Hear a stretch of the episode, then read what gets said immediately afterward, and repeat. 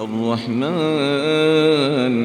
علم القرآن خلق الإنسان علمه البيان. الرحمن الرب جل وعلا علم من شاء القرآن، يعني من شاء هدايته، من شاء أن يكون من خير هذه الأمة.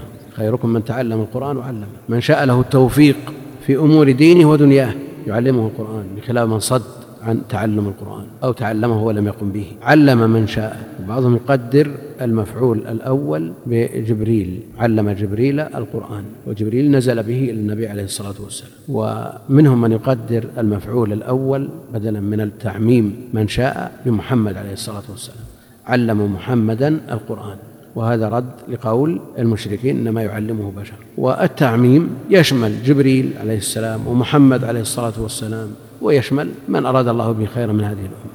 فيهم كثرة والله الحمد. سلف هذه الأمة وأئمتها عنايتهم بالقرآن لا تحتاج إلى استدلال، فلا يعرف عالم من علماء المسلمين المتقدمين من ليس له عناية بالقرآن أبدا. نعم قد يوجد في العصور المتأخرة من ينتسب إلى العلم ويهتم بالحديث ويقصر في القرآن، يوجد من يعنى بالعقيدة ويقصر في جانب القرآن، يوجد من يعنى بالفقه والأحكام من الحلال والحرام ويقصر في القرآن، لكن من علماء الأمة الربانيين الذين يستحقون هذا اللقب هذا لا يعرف فيه.